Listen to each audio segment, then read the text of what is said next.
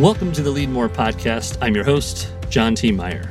Now, the Leadmore podcast is the show where we sit down with leaders of today to help inspire and create more leaders for tomorrow.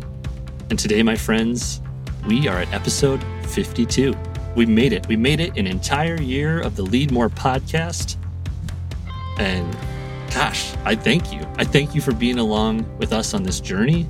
Whether you listen to one episode or 52, thank you, Mom.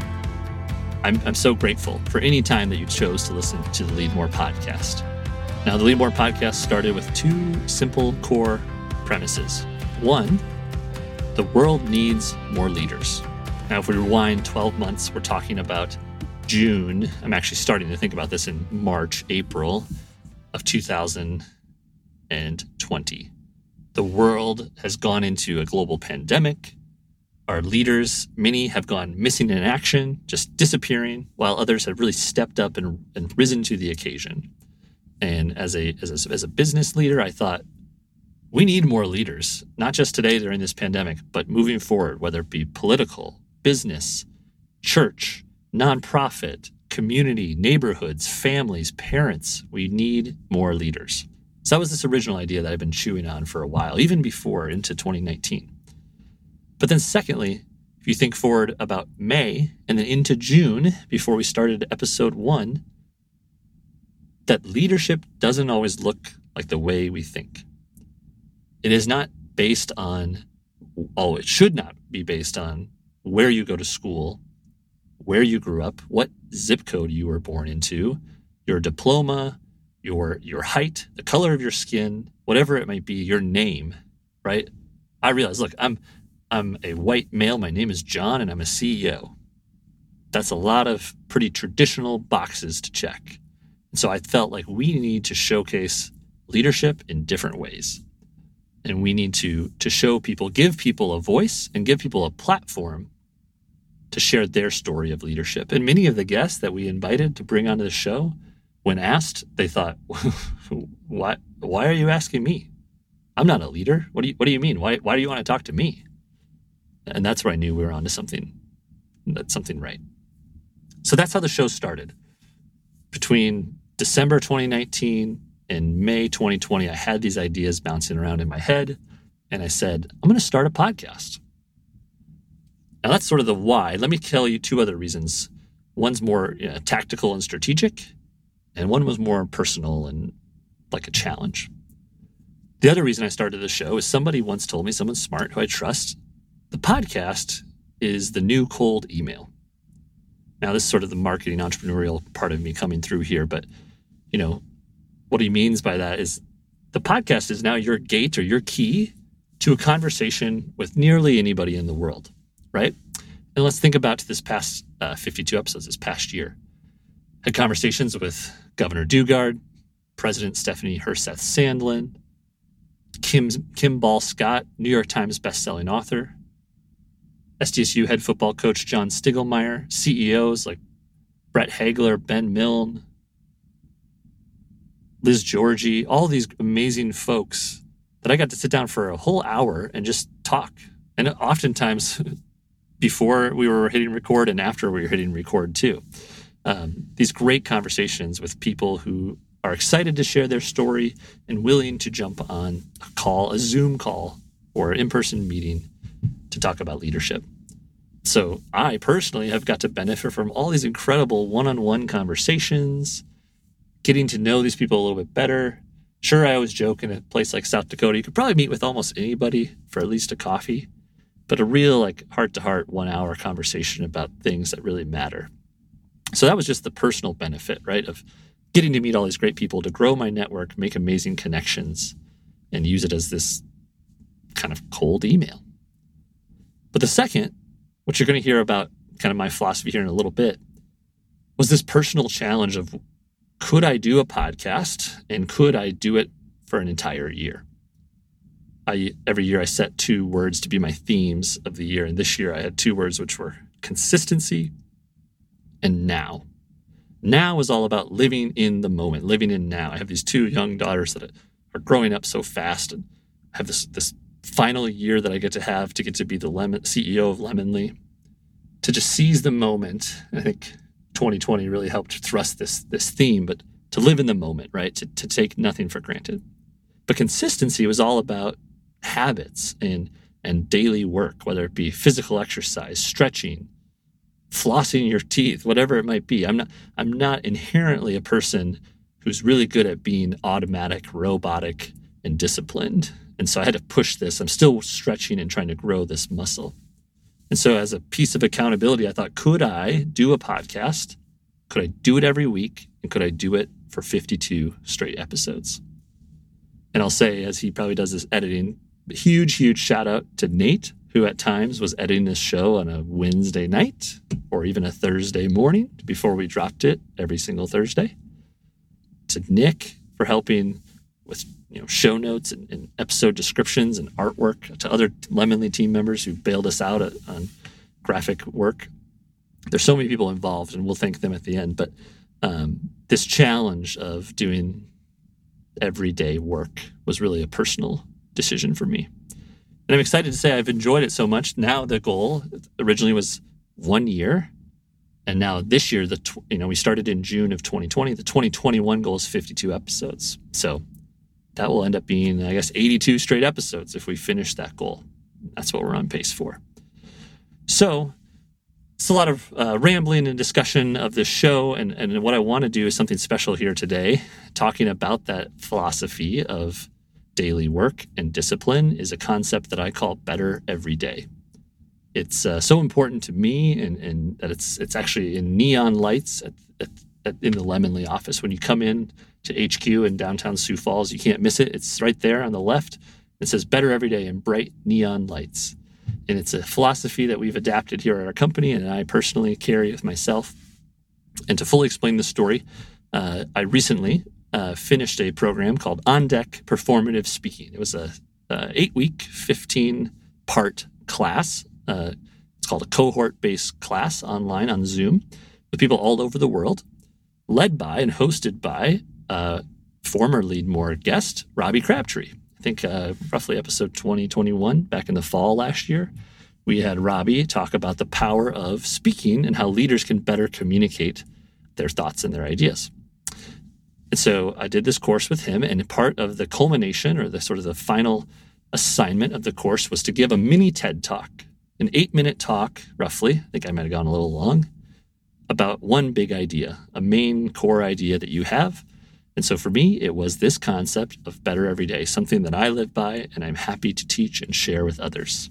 So without further ado, I'll stop talking. Uh, well, you're still going to hear me talk, but I'm going to introduce uh, my mini TED talk for Robbie's On Deck Performative Speaking course called Better Every Day. Enjoy.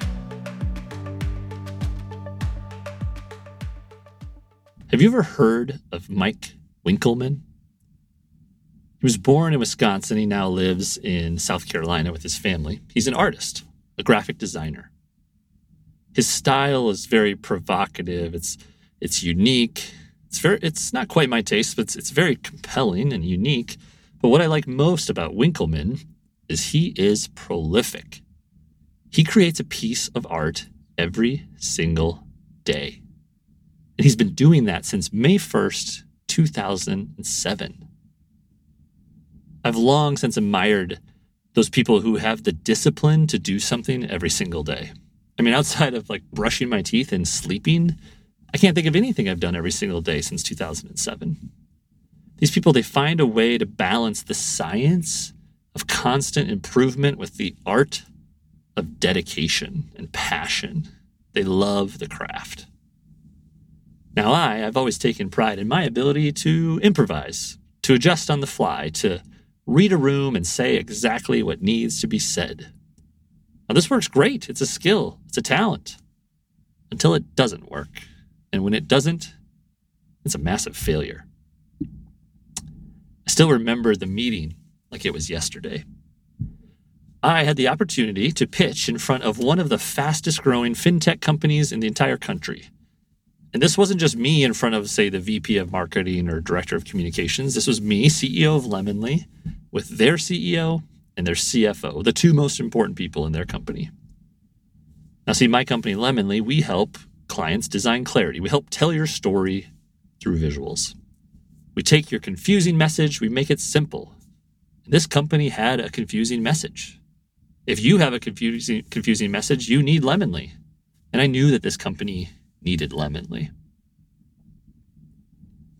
I remember my mouth getting dry. I remember my bottle of water was all of a sudden empty. I remember my voice started to crack. I remember slipping into weak words like um, kinda, sorta.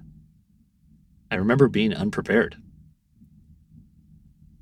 And I remember promising to myself to never have to do that again. I learned that day that I couldn't just rely on talent. I couldn't rely on my ability to adapt. I couldn't expect success. I needed to earn it. So today I want to share with you the power of daily work and continuous learning. And I have three little stories. The first is about Jerry Seinfeld. As a young comedian, Jerry Seinfeld knew he couldn't rely on wit or just luck to be funny. Jokes were not going to rain down from above and be hilarious to everybody, right? He understood he not only needed to practice the material, but he also needed to constantly create new material. And so before he was a household name, Seinfeld promised to himself that he would write a joke every single day. Funny or not, he would get up, he would write a new joke every day. And he called this Don't Break the Chain. He attributes this to his success today and, and gives this advice of write a joke, and he, he would write a joke, mark it on the calendar. Write a joke, mark it on the calendar. Write a joke, mark it on the calendar. And once he started marking these calendars, he would create a chain, and he just said, Do not break this chain. Today, Jerry's chain is still going, and he writes a new joke every single day. This is the power of daily work. My second story is about the late, great Kobe Bryant. Now, Kobe, every offseason, he would get into the gym and make 2,000 shots a day. Now, note, I said make 2,000 shots a day, not take, but make. He would constantly work on his jumper, on his three point shot, on a new post move. Every offseason, Kobe was adding a new shot or a new element to his game, just constantly improving. Kobe could grab one ball and one person to help rebound, and he could get up 500 shots in 60 minutes. So if he's making 2,000 shots a day, that means he's shooting a basketball in a gym for over five hours every single day. This is already one of the greatest players in the world at the time and the greatest, one of the greatest of all time. He wanted to get better. He was in love with the work. He was a disciple of discipline. That's the second story. Become a disciple of discipline. Now, the third story is about me, John Meyer. I'm the third kid of four in my family. I grew up on a cul de sac in middle America in a very average state South Dakota. Now, I'd like to think my story is not fully written yet, but I have already learned the power of always pushing yourself to do big things, to do bigger things, to push your limit. On the physical side, I've gone from being a very average high school track athlete to then going and running my first 5K to a 10K to a half marathon and then on to a full marathon. And in this August, uh, on my 36th birthday, I'm going to do, to do an event called 29029. This is a 36 hour hike where you do the cumulative amount of feet, 29,029 feet, as summiting Mount Everest, 13 times up a mountain and down the gondola, up the mountain, down the gondola. So for me, it's not about breaking a record. There's no time. I'm not competing against anyone else, but it's about competing against myself and stretching the limits of what I believe to be possible for me. On the professional side, uh, I sold my business this January. Sold Lemonly after running it for almost 10 years. It's basically the only job I've ever known. Did 11 months in a corporate consulting job, and I've been an entrepreneur ever since. Now, I have no idea what I'm going to do next. But I do know it was time for me to do a bigger thing, It was time for me to chase a new goal. It was time for me to get uncomfortable and push myself to the next level. One of my favorite sayings is no pressure, no diamonds. Diamonds are created by constant heat and pressure, by daily pushing and pushing and pushing over years and years and years to create beautiful and wonderful diamonds. So, those stories are about the power of daily, about becoming the disciple of discipline, and about doing big things.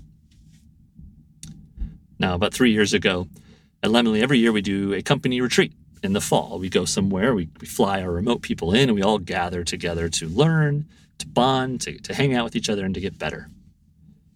I remember we were in this big, big living room in this giant church basement uh, out on a lake in rural Iowa.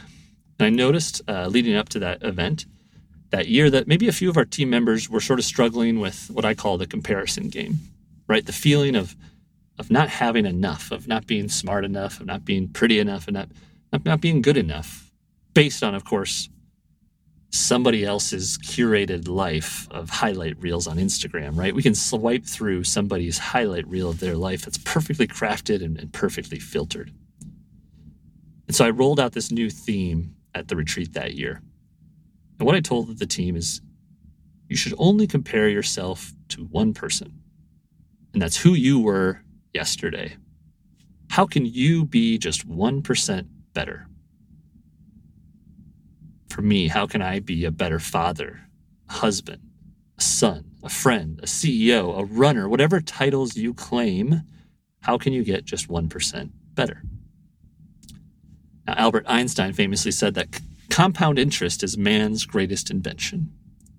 The challenge with 1% better is it's basically unnoticeable. You don't even know that it's happening. It's so hard to see in the time. It's just like when people see my daughters, and I, of course, see them and hang out with them every single day. And so when they say, Oh my gosh, look how much Margot has grown, you know, I barely notice. And then I look at an old photo or I realize they haven't seen her in a long time and it's such tremendous growth, right? So, how can you just get 1% better so that over time, that 1% stacks up and the power of compound interest kicks in. So, do you remember that Mike Winkelmann I talked about at the beginning? The artist from Wisconsin? Well, online, his name is Beeple. And this past March, he sold that piece of art that he was working on since 2007. He sold it as an NFT for $69 million. And that piece of art is called Everyday. Beeple created art every day and became an overnight success. Just a mere 14 years in the making. That is what I believe is better every day. All right, that was my performance of Better Every Day, part of the my mini TED Talk of the On Deck Performative Speaking course. I hope you enjoyed that.